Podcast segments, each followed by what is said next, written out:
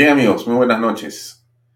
Mi nombre es Alfonso Valle Herrera. Gracias por acompañarnos en una nueva edición de Vaya Talks, como todos los días de lunes a viernes a las 7 en punto por Canal B, el canal del Bicentenario.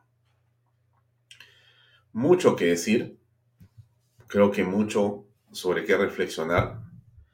Y quizá la política peruana está entrando en un rumbo donde la solución a los problemas va a ser más rápida de lo que muchos creen y de lo que muchos creíamos.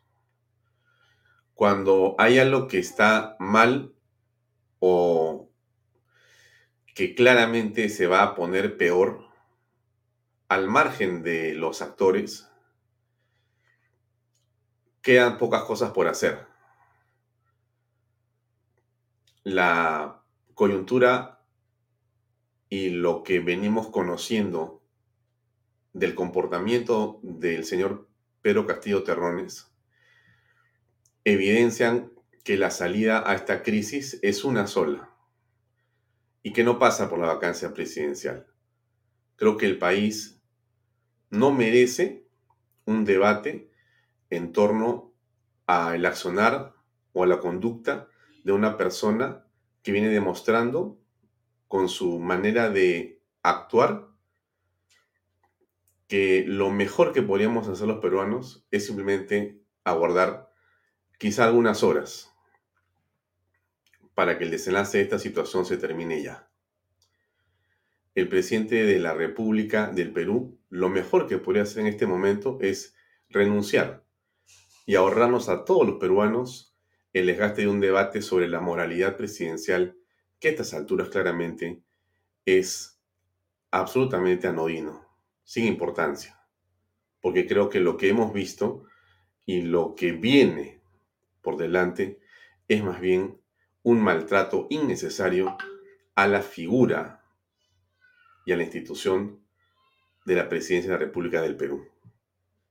Creo que si algo podemos hacer los peruanos en este momento es reflexionar seriamente sobre esta institución que nos debe merecer siempre el mayor de los respetos. Y quizá sea el señor Pedro Castillo un excelente ejemplo de lo que no debe ser ni siquiera un maestro. Y por lo tanto, tengamos que no olvidar nunca quién ha sido Pedro Castillo para saber esa deuda enorme que tenemos con los maestros en el Perú para que no tengamos más castillos nunca más en la historia del país. Lo digo esto por lo que hemos visto en las últimas horas. De eso vamos a hablar en los siguientes minutos in extenso, pero déjenme comenzar este programa señalando que este fin de semana hubo, por cierto, un momento de enorme agarraría un momento de una profunda compenetración y un momento de la unión de una serie de personas, algunos miles, algunos decenas de miles de personas se juntaron en libertad para expresar lo que pensaban, lo que creían, en lo que creen, en lo que piensan, en lo que sueñan, que es un país libre y con un mejor futuro y con un mejor presente que hoy tenemos. Y por eso quería comenzar por mostrarles algunas imágenes que fueron parte de la cobertura que hicimos durante unas horas el día sábado, que ustedes tuvieron la enorme gentileza, a pesar de las enormes dificultades para transmitir utilizando internet desde el lugar de los hechos por la cantidad de gente conectada en simultáneo a las redes, pero a pesar de ello tuvimos una cantidad de, reproducciones, de comparticiones, de comentarios enormes. Decenas de miles de reproducciones de los videos, tanto en YouTube como en las redes sociales de Canal B, de Alfonso Baella, etc. Así que, en primer lugar, mi agradecimiento a las personas que hicieron posible que nuestra cobertura tuviera un impacto dentro y fuera del Perú. Lo que quiero mostrarles a continuación son algunas imágenes de lo que fue esta, enorme esfuerzo de mucha gente por estar en las calles manifestando lo que pensaban y lo que piensan. Estas son algunas de las imágenes. Déjenme agrandarlas un poquito más y yo achicarme. Ahí está. Para que ustedes vean mejor las imágenes en vez de mi cara aburrida. Así que ahí está algo de lo que fue el evento del día sábado. Mucha gente llegó desde diferentes partes del país. Hemos contado delegaciones de Arequipa, de Cajamarca, de Huancayo, de Piura, etcétera, ¿no es cierto?, que han llegado a través de sus propios medios, y también algunos partidos políticos como Renovación Popular o Avanza País, y después muchos y muchos colectivos de diversas partes de la ciudad que al unísono estuvieron presentes para decir lo que pensaban, lo que querían y expresar su rechazo al comunismo, su rechazo a este gobierno que, por lo menos hasta esta hora, ya en la garganta, en el pensamiento de toda esta gente, había razones suficientes para que se vaya y no regrese nunca más. Después ha sido mucho peor. Si este meeting o si esta marcha se va a cabo el día lunes, no iban a ver la gente que hubo. Seguramente habrían 5 o 10 veces más de personas por la indignación que hoy día en la mañana se ha sentido con claridad en todas partes de la ciudad de Lima y en todas partes del Perú y en las redes sociales de manera intensa.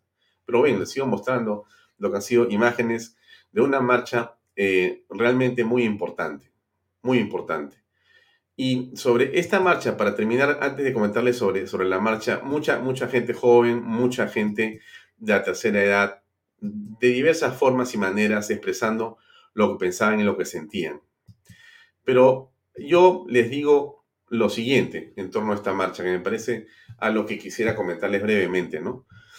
Yo he estado escuchando en diferentes foros de conversación antes de que se llevara a cabo la marcha, que había intención o interés de que la marcha tuviera un matiz, por cierto, más enérgico, ¿no? O sea, no hay que marchar con energía, ¿no? Con violencia, hay que quemar llantas. Alguien decía por ahí, de repente, edificios. No puede ser, sí puede ser, ¿no? No faltaba quien decía en algún momento, en el entusiasmo o en, digamos, la desesperación, necesitamos un muerto para que nos hagan caso, ¿no? Yo reflexionaba sobre ese tema y he reflexionado mucho porque lo he hablado con muchas personas también en mi casa, ¿no? Sobre el tema. Es decir, los muertos son en realidad lo que te pueden hacer llegar al poder. Yo creo que lo peor que podía pasar al país es que entráramos a una espiral de violencia. Y lo peor que podría pasarnos es pensar que la muerte de alguien puede ser algo que nos acerque al poder. Y yo creo que si algo tenemos que demostrar es que quienes queremos recuperar la democracia y la nación, tenemos que ser exactamente distintos y opuestos a quienes la tienen hoy y a quienes, usando justamente la violencia y los muertos, se encaramaron en el poder. Si algo hay que hacer es justamente ser ejemplares en la marcha. Solidarios, respetuosos, pacíficos, entusiastas, pero no violentos. Eso no quiere decir que no seas enérgico, pero no violentos. Insisto, lo peor que podría pasar es que alguna marcha donde estuviera la derecha estuviera teñida de violencia. Hay que rechazar siempre la violencia. La violencia no debe ser de ninguna manera algo que impulsa un grupo de personas como las que hemos visto en las plazas en estas últimas horas y que quieran recuperar genuinamente la democracia. No debe ser la violencia. Y si algo tenemos que hacer es diferenciarnos justamente de aquellos que creen que la violencia es la partida de la historia. No caigamos en ese juego. No caigamos en ese juego. Estoy seguro que los peruanos que hemos demostrado ser capaces de vencer al terror y a la violencia de otra manera, esta vez también lo vamos a poder hacer. Así que, desde aquí, a todos los que hicieron la marcha, pongo la imagen de la congresista Yarrow, porque la he visto trajinar intensamente en ese esfuerzo. Creo que ha sido muy meritorio su trabajo. Le he mandado una felicitación desde las redes sociales y se lo envío también desde acá. Una mujer muy valiente, muy valiente.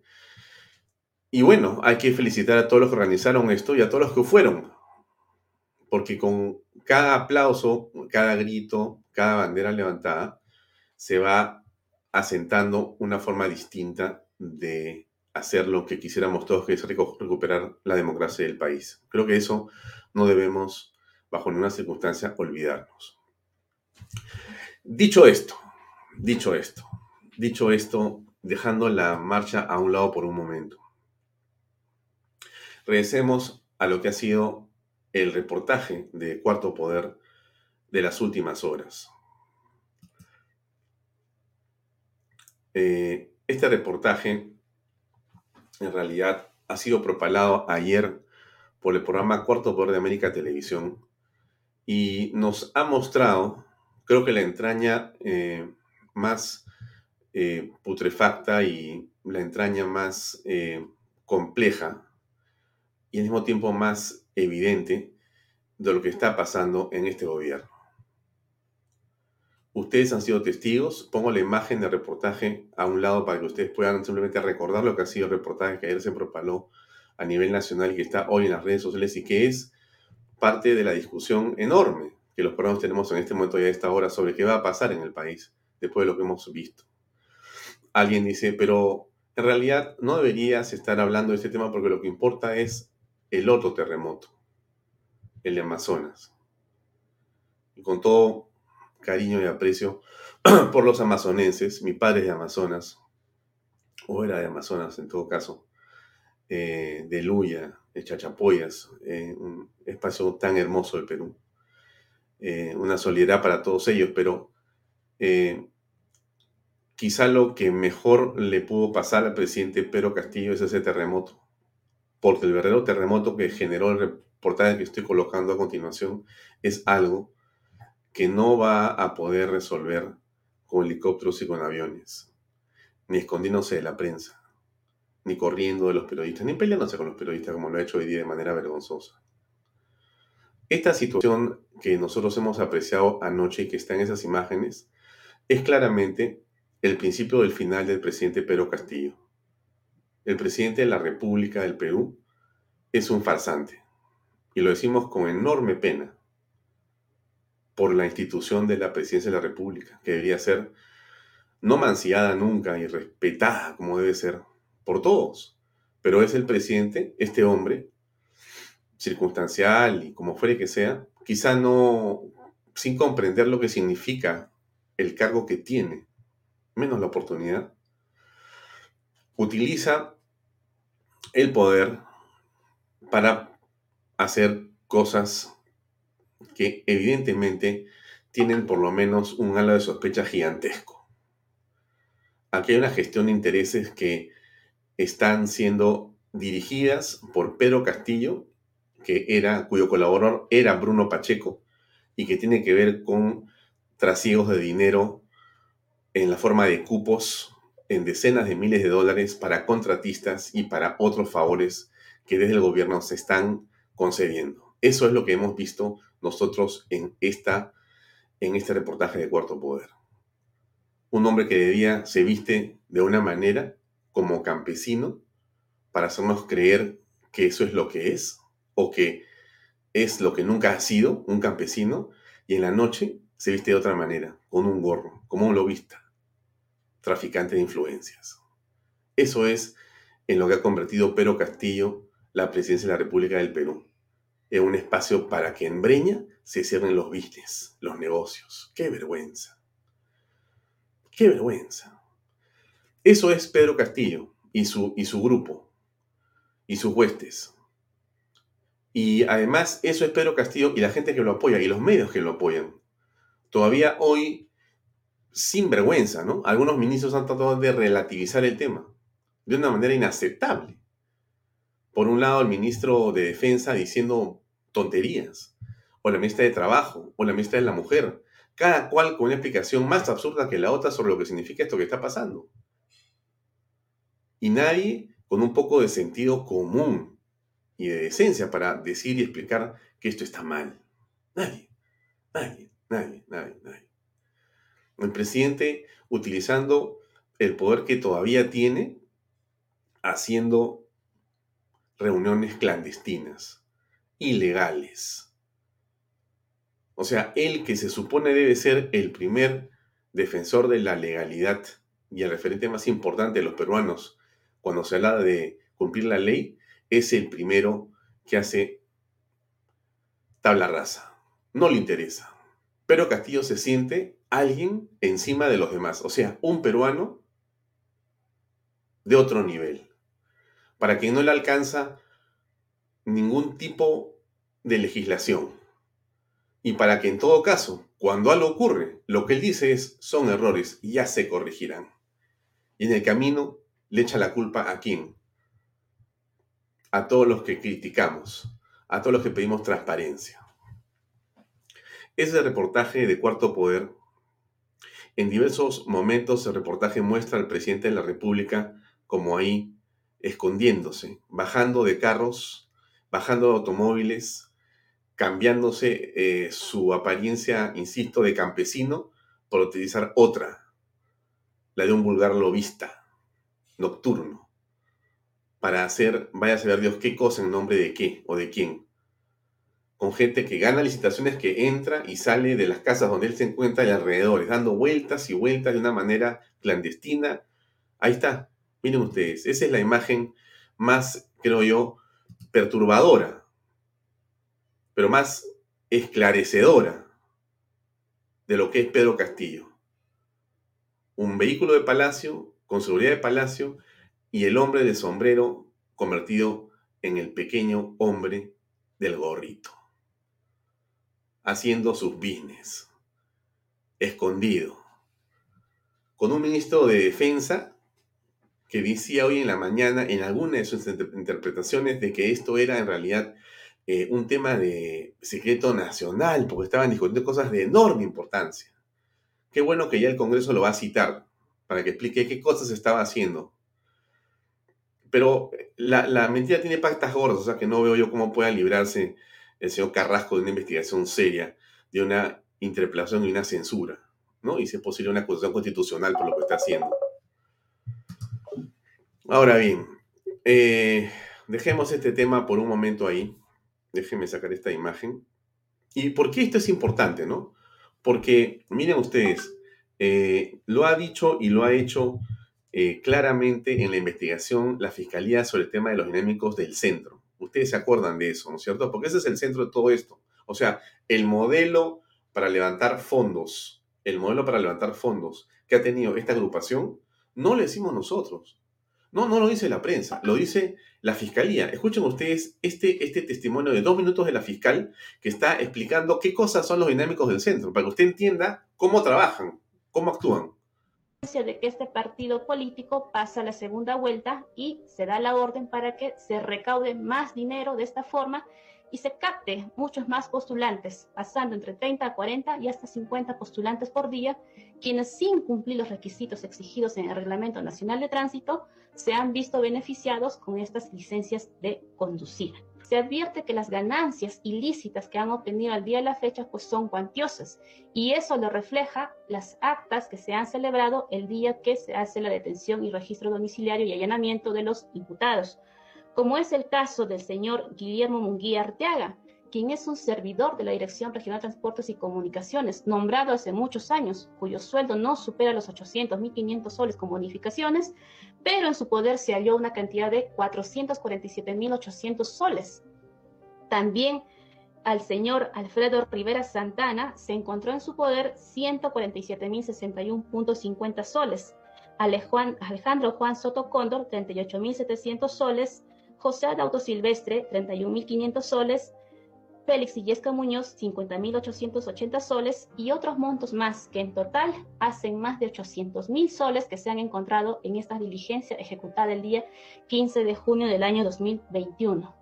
En esa fecha, señora jueza, Ministerio Público, conjuntamente con personal policial a cargo de la investigación, logra desarticular esta presunta organización criminal enquistada por muchos años en la Dirección Regional de Transportes y Comunicaciones. Establece claramente el modus operandi y la forma como se han valido en estos años para hacerse de fortuna y poder financiar muchos aspectos, tanto personalmente tanto a la organización criminal, y en el caso concreto de los años 2019, 2020, 2021, también se tiene conocimiento que en relación a las contrataciones CAS, la orden del gobierno regional de Junín habría sido de que se contrate a personal afín al partido político para exigirles la donación de cupos o aportes voluntarios, como ellos los llaman, y seguir financiando pues la campaña también de este partido político, presuntamente habría operado de esa forma. Es un modus operandi, es una manera de operar, es un sistema, es el sistema de cupos. No lo dice la prensa, no lo dice la oposición, lo dice una fiscal que ha hecho una investigación rigurosa, lo dicen varios fiscales. Eso es lo que hace este partido político, es la manera como financiaron la campaña, y eso lo sabía y lo sabe perfectamente el presidente de la República. Y es ese mismo sistema, con operadores muy parecidos o con los mismos, que está hoy día ocupando Palacio de Gobierno del Perú. Una banda de pájaros fruteros, una banda de criminales. Eso es lo que dice la fiscal. Eso es lo que hemos visto. ¿Qué cosa dijo al respecto alguien que ha seguido el tema muy de cerca, ¿no? Que es Fernando Rospigliosi? Grabó un video hace unos minutos en El Pollo Farsante. Déjenme ponerlo para compartirlo con ustedes. Dura 1 minuto y medio. Periodistas que han asaltado el gobierno se comportan de manera delincuencial, con reuniones clandestinas en la noche, en la madrugada, incumpliendo, por supuesto, las leyes de transparencia y todas las reglas posibles. Estas reuniones con personajes más que dudosos, con empresas de oscuros antecedentes que sostiene Pedro Castillo, tienen en algunos casos resultados importantes, como lo ha mostrado también un reportaje del diario El Comercio, una de las lobistas que lo visitaba con frecuencia en Palacio y una de las lobistas que visitaba también a Castillo en la casa de Breña, obtuvo un gran beneficio. La empresa que ella asesoraba ganó un contrato por más de 200 millones de soles, a pesar de que el presidente de la Comisión de Licitación manifestó su desacuerdo con ese contrato. No estamos hablando ya de pequeñas corruptelas o de fajos de dólares encontrados en el baño del secretario de Palacio, sino de negociados de cientos de millones de soles. A estas alturas ya es evidente que no solamente se trata de un gobierno comunista que pretende implantar una dictadura, sino además de un gobierno muy corrupto. Es hora de que el Congreso lo vaque. Discrepo de la última parte en la que Fernando Rospigliosi, digamos, esgrime una salida. Quiero repetir lo que dije al principio. Creo que la vacancia es demasiado para tan poco. Creo que lo mejor que podría hacer este señor, que todavía ostenta el título de presidente del Perú, es renunciar. Renunciar a la presidencia de la República. Porque lo que viene va a ser peor. Lo que viene va a ser peor. Esto no va a continuar subiendo, sino va a continuar bajando. O sea, la popularidad y la impresentable imagen de la presidencia de la República del Perú va a terminar aún más por los suelos. Lo mejor que podría hacer Pedro Castillo, si algo quiere al país, es firmar una carta de renuncia. ¿Qué fue lo que le dijo hoy un periodista de Willax? ¿Y qué fue lo que contestó el presidente de la República? A ver, escuchemos, por favor. Señor presidente, para cerrar aquí, una consulta. Tal vez, por la coyuntura, ¿no ha pensado tal vez en alguna renuncia por usted, por parte de gente que marcha? ¿Ha pensado en renunciar a la presidencia por la gente que está marchando? ¿Usted está loco, señor? ¿Ah? ¿A qué se concebe su pregunta? Sí, ayúdeme a sacar esta junta. Es que hay gente que se lo pide. ¿Voy a renunciar a sacar a esta gente? ¿Quiere que renuncie a sacar a esta gente? Evidentemente, el presidente, como siempre, recibe una pregunta y responde cualquier cosa, ¿no? La historia de las preguntas y respuestas de Pedro Castillo es realmente para hacer un libro, o para hacer varios libros. Le preguntan claramente por la renuncia al cargo presidencial, y el presidente sale con la respuesta de que quiere que renuncie para que esta gente se muera. Yo creo que lo que puede hacer el presidente para que la gente no se muera es renunciar, justamente. Porque él no está en capacidad de tomar ninguna decisión, ninguna decisión. Lo estamos viendo. Salvo aquellas que lo hagan convertirse en el hombre del sombrerito, o de mejor dicho, el hombre del gorrito nocturno, para hacer saber Dios qué negociación de intereses particulares. Pero para la nación, no. ¿Quiere que renuncie a sacar a esta gente? ¿Quiere que se muera esta gente? Yo creo que los apoye, pero hay gente que le piensa. ¿Quiere que los agricultores se mueran? ¿Ah? ¿Quiere que los maestros se queden sin escuela? Pero piensa que la gente que quiere salir está loca como yo, cree que estoy loco, ¿verdad? Pero dígame usted, a esta gente la quiero que quiere que se muera. Que piensa que no, hay gente que no lo quiere. Quiero.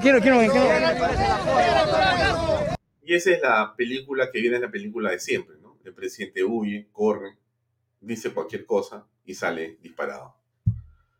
El presidente, no sé si habrá algo más que le tema a la prensa. Espero que le tema a Dios.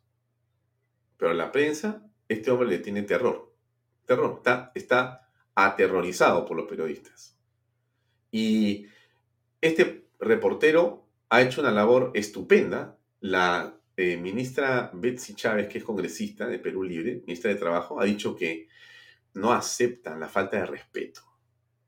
Fíjense, estamos, sí, por momentos me hace acordar al régimen de Maduro. Están entrando, o a Chávez, ¿no? Están entrando realmente ya en una especie, no sabría cómo decirlo exactamente con qué palabras, pero ya están viendo que el día es de noche y de noche es el día. O sea, están totalmente metidos en una especie de burbuja de contradicciones. O sea, para Betsy Chávez, la congresista, ministra de Trabajo, dice: estamos muy ofendidos por lo que ha pasado. ¿Ofendidos? Le preguntan. Sí, porque ¿cómo van a preguntarle eso al presidente? Ofendidos. ¿Y cómo debemos sentirnos los peruanos cuando un presidente actúa como él? No ofenderlo, ¿no es cierto? Agradecerle. Agradecerle, ¿no es cierto? Para ir terminando y presentar a mi invitado de esta noche, mostrarles... La Contraloría despertó, ¿no? Dijo algo. Y era hora también, ¿no? Solicitamos información sobre reuniones realizadas en inmueble de Breña. Iniciamos investigación sobre contrataciones en Provias y del MTC. Ver comunicado acá. Hay un comunicado de ellos. También la Defensoría del Pueblo. Tras reportaje periodístico que evidenciaría reuniones del presidente Pedro Castillo fuera de su despacho en Palacio de Gobierno, el Defensor del Pueblo Walter Gutiérrez demanda al mandatario explicar hechos que revelarían existencia de un despacho presidencial paralelo. Este es increíble, ¿eh? Yo creo que en realidad debe ser nuestra patria, ¿no? Pero yo creo que no hay un guión tan bien hecho como este para una novela. Es impresionante. Este hombre está haciendo el gobierno paralelo de los pájaros fruteros.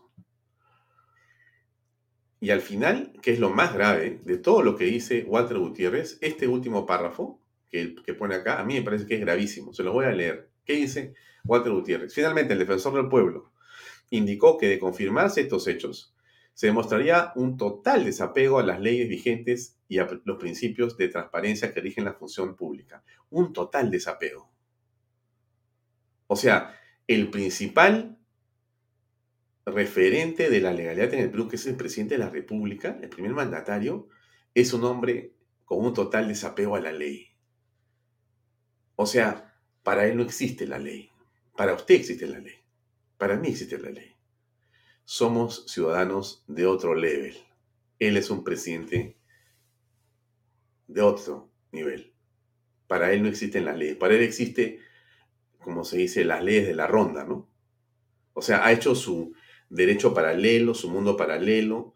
Y bueno, como dice Walter Gutiérrez, ha hecho su despacho paralelo. En una muestra absoluta de desprecio por el país. Absolutamente, ¿no? Bueno, dejemos ahí ya el tema este de Pedro Castillo. Me he extendido demasiado en realidad, pero por momentos me parece que hay que señalarlo de esa manera, ¿no? Esto es central. Bien, quito esto. Les muestro un cachito de mi invitado, para que sepan quién es. Un hombre valiente. No necesitamos bonos, señor presidente. No necesitamos ni dádivas ni regalos. Solo necesitamos una política de Estado. Este hombre apareció ayer en las redes sociales. Yo, con toda franqueza, y lo digo con sinceridad, no lo conocía hasta que apareció y me sorprendió porque escuché una voz distinta de los empresarios. Una voz valiente de los empresarios. Una voz decente. Un hombre capaz de decirle a la autoridad algo diferente. Mejor dicho, de ponerse en el papel de lo que pensamos millones de personas, que somos microempresarios, microemprendedores. Y este señor, con lo que ha dicho, nos ha representado. Se lo ha dicho en su cara al señor Pedro Castillo. Ese reportaje que les voy a poner ahí dura más o menos 2 minutos. Se los voy a poner para que tengan el contexto. Y después vamos a entrevistar a ese hombre que está con nosotros ya conectado aquí en Vaya Talks para ver qué fue lo que pasó y qué puede pasar. ¿Les parece? Pero antes déjenme poner un segundo de la publicidad, que es la que nos ayuda a poder avanzar, como tantas cosas. Ahí va. MMK Supermarket, ofertonazos, 15% de descuento, super lunes de limpieza, super martes de cuidado personal, super miércoles de pollo y cerdo, jueves de cerveza, super viernes de pescados y mariscos, super sábados de parrilla. Super domingos infantiles, llévate el segundo producto a mitad de precio. MMK Delivery 960-587-331. Bien, escuchemos lo que está comentándoles con respecto de nuestro invitado y enseguida lo vamos a entrevistar con mucho gusto. Ahí va.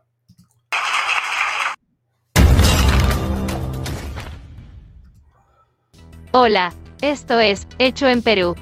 El presidente Pedro Castillo participó hace unos días ya del seminario Perú MiPymes 2021 a 2022, organizada por la Sociedad Nacional de Industrias y la Plataforma Nacional de Gremios MiPymes. En dicho evento fue donde Castillo pidió someterse a la justicia de los ronderos si en caso lo involucraban en los actos de corrupción de Palacio. Quiero hacer un alto y decirles que los problemas internos y los problemas que se dan en el gobierno, en Palacio, las tenemos que corregir. Yo vengo de un labón rondero y me someto si hay algún caso que se da a los usos y costumbres de las rondas, y se tiene que sancionar los casos que se dan. Pero ese no es el tema ahora, y es que lo relevante aquí es que en pleno evento, un empresario de éxito le dijo en su cara a Pedro Castillo que la Asamblea Constituyente no va y que los bonos no son solución para nada. Fue Román Miu, representante nacional de Gremios MiPymes, quien le pidió al mandatario aprenda a gobernar y no destruir la economía. Señor presidente, acá está presente el pueblo. Este es el pueblo representativo que está acá, pero es el pueblo productivo, señor presidente. Este pueblo productivo somos mayormente de la clase C y D de la población. Nosotros somos la 2/3 parte de la población junto con nuestros trabajadores. Somos este pueblo productivo, el tejido social y económico del país. No necesitamos bonos, señor presidente. No necesitamos ni dádivas ni regalos. Solo necesitamos una política de Estado.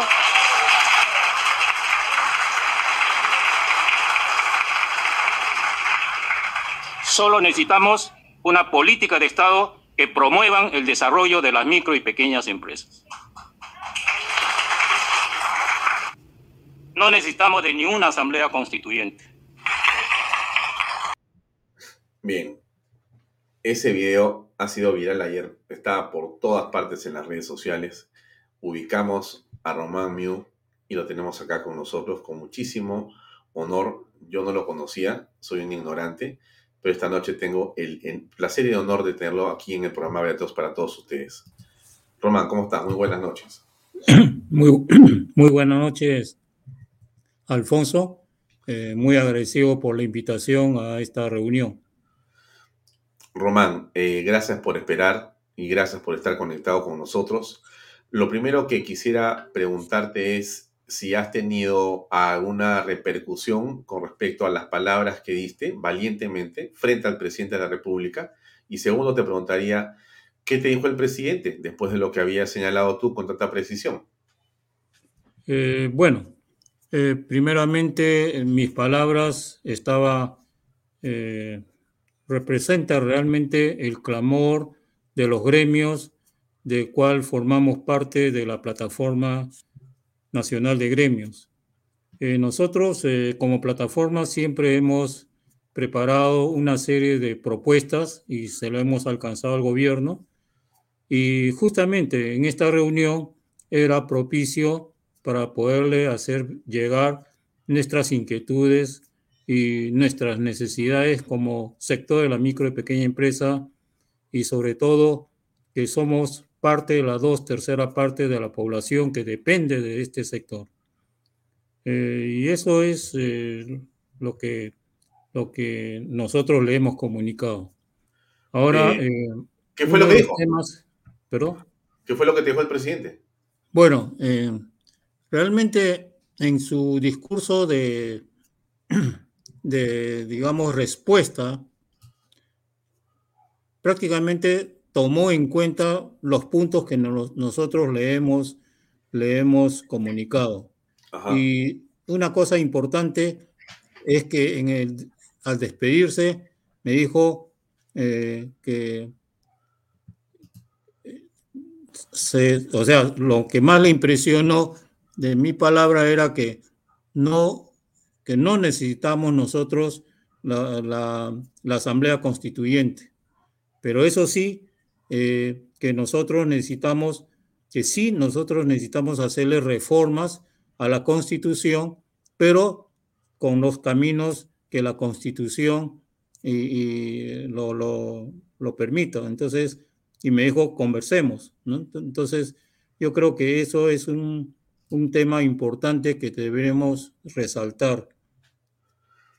Bien, ustedes, ¿cómo perciben la posición de otros gremios que más bien creen o tienen esperanzas de que el presidente no va a hacer lo que está diciendo desde la campaña?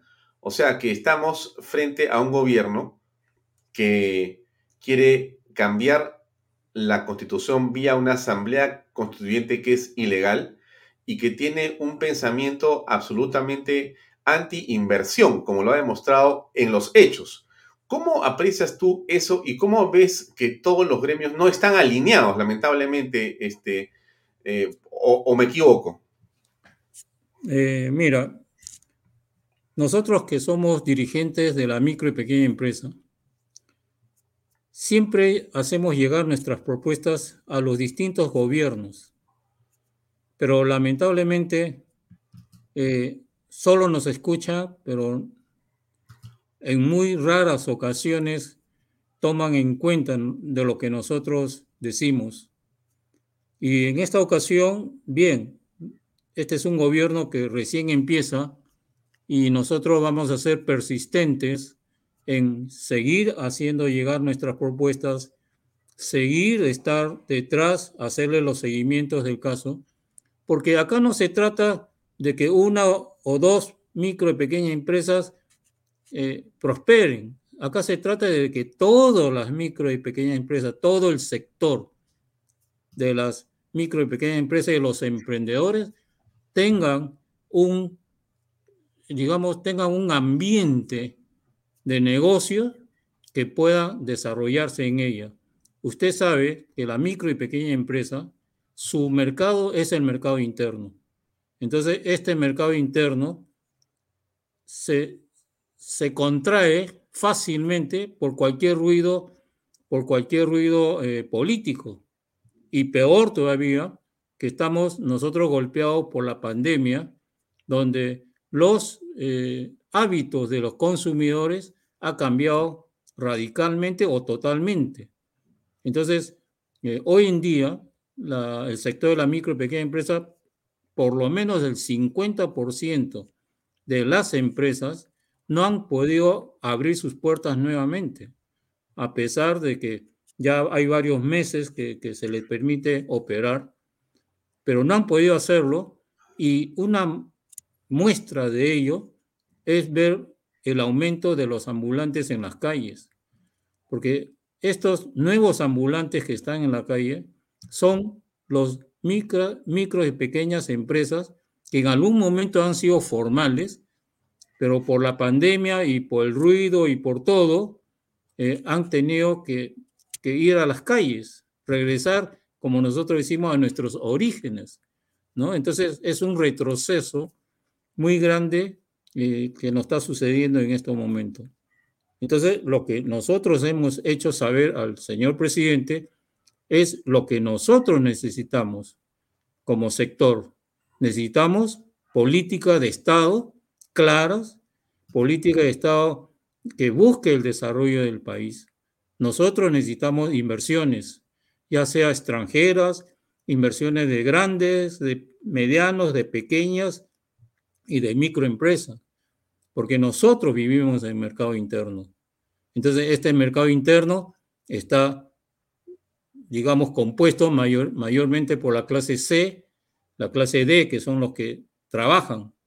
Pero si el ambiente de trabajo, el ambiente de las empresas, está perturbado por una serie de factores, entonces los trabajadores mismos van a perder su puesto de trabajo, la gente que consume en este mercado interno va a pensar mucho en comprar algo y más bien van a tratar de no hacerlo hasta que el panorama se aclare. El gremio que tú representas, ¿cuál es la dimensión de la fuerza laboral que tiene? Bueno, el sector de la micro y pequeña empresa representa el 70% de la fuerza laboral del país. Entonces, por eso que este componente, decimos que este componente importante entre los empresarios, que somos más de 12 millones de personas que dependen del sector, y son 13 millones de peruanos que son nuestros trabajadores.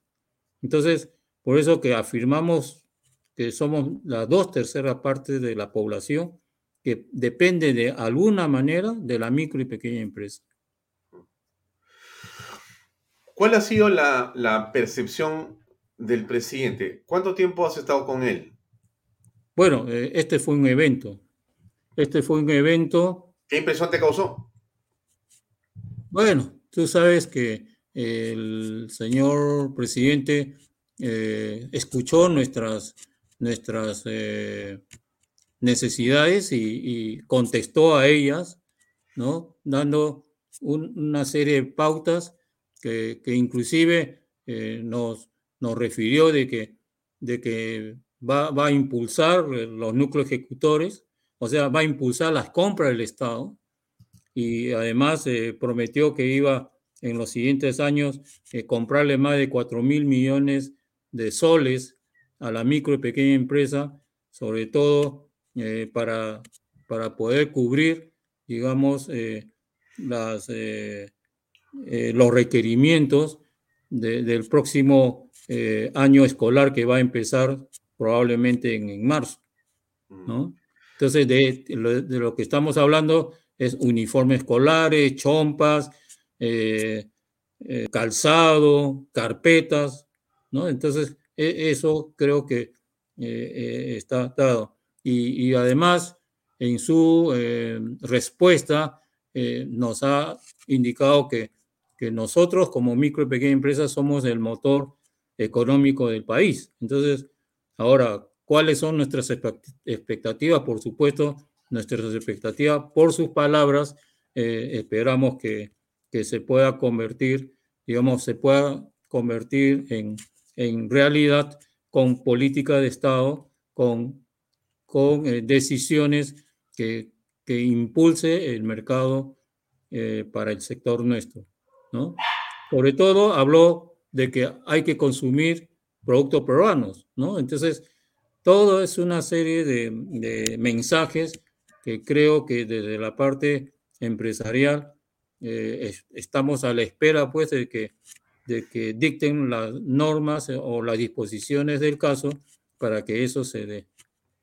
Bien, esto que ha ocurrido en las últimas horas, Román, ¿cómo lo aprecias tú? Esta revelación que hace Cuarto Poder. ¿Qué opinas al respecto? Bueno, nosotros como gremio no vamos a emitir opinión al respecto, porque no queremos entrar en un tema de dar nuestras opiniones con respecto a temas políticos, ¿no? Y porque realmente lo único que necesitamos nosotros es trabajo, pero tú has comentado temas políticos, porque tú has hablado que no quieres asamblea constituyente, eso es un tema político. Por supuesto, lo hemos comentado ese tema en especial, porque en realidad nosotros hemos analizado con varios constitucionalistas inclusive que, que hacer una asamblea constituyente y cambiar la constitución no va a reactivar automáticamente el mercado, no va a reparar o a como muchos creen, de que con una asamblea constituyente inmediatamente va a haber recursos en el bolsillo de todos los peruanos. Realmente la constitución como tal no nos va a llenar los bolsillos a nadie. La constitución como tal son reglas que rigen el país y la... digamos, la generación de riqueza lo generamos las empresas, ¿no? Pero generamos las empresas y generamos empleo siempre y cuando bajo una estabilidad política y económica. Entonces, todos estos ruidos que vienen del Ejecutivo o vienen del Legislativo también, no ayudan en ninguno de los lados, porque lo que nosotros necesitamos y todos los peruanos necesitamos es trabajar, ¿no? Y nosotros como dirigente, como representante de gremio, esa es nuestra premisa, de que todos los sectores del país estemos buscando cómo generar desarrollo, pero reactivando a las empresas y sobre todo que el mercado nacional, el mercado interno, tenga todos los componentes importantes para que nosotros podamos realizar nuestras actividades empresariales, ya sea en el comercio, en la minería, en la industria, en todos los sectores. Acá no queremos dejar ni un sector fuera. Inclusive la artesanía, que es tan delicado en este momento, el turismo, ¿no? Que son sectores que están bastante golpeados. Entonces, necesitamos que todos, tanto políticos como referentes, tengan en cuenta eso, ¿no? Y esa es nuestra invocación. Ahora, ¿tener un gobierno paralelo en Breña le parece que ayuda a generar la confianza necesaria en los empresarios? ¿Usted ha ido a Breña? No, no he tenido esa oportunidad, pero ese, yo creo que nosotros preferimos no participar en este tipo de comentarios, porque nosotros como gremio de la micro y pequeña empresa ya hemos aprendido mucho en el sentido de que lo único que nosotros nos impulsa es dar propuestas, buscar cómo los distintos gobiernos tengan en cuenta al sector de la micro y pequeña empresa y tengan en cuenta a este sector que es el tejido social del país, ¿no? Entonces, si realmente los gobiernos, el actual incluyendo el gobierno, desean, digamos, una inclusión social, esta inclusión social tiene que empezar de abajo y tiene que empezar con la micro y pequeña empresa, con las micro y pequeñas empresas. ¿Por qué? Porque son ellos, estas empresas, que realizamos una autogeneración ya sea de ingresos o la generación de más puestos de trabajo. Y luego, justamente impulsando el sector, luego los que no lograron, digamos, lo que se quedaron en la extrema pobreza, a ellos que el Estado se encargue de brindarle todo el apoyo que se requiera, ya sea por bonos o ya sea por asistencia social. O sea, no estamos en contra de eso. Más bien, lo que nosotros queremos ayudarle al gobierno y a los gobiernos en general, de que si hay una masa productiva y estamos dispuestos a salir a trabajar y siempre trabajaremos, dejen que este sector trabaje y los que no pueden engancharse, ya sea en un empleo digno o no pueden engancharse en reactivar sus empresas por X razones, ellos que reciban el apoyo del Estado, ya sea como ha sucedido con bonos y otro tipo de asistencias. Entonces, inclusive digamos, ese sector de personas va a disminuirse notoriamente, ¿no? No olvidemos que antes de la pandemia el sector de la extrema pobreza estaba sobre el 20%, uh-huh, y luego de la pandemia subió al 30% y un poco más. Entonces, y ese sector de la extrema pobreza va a seguir aumentando si es que el Estado no pone atención en impulsar el desarrollo de las empresas, sobre todo de la micro y pequeña empresa, para que esa brecha baje y entonces con esa brecha baja en extrema pobreza, sí la participación del Estado con sus pocos recursos que tienen, digamos, va a poder dar la asistencia adecuada a ese sector, ¿no?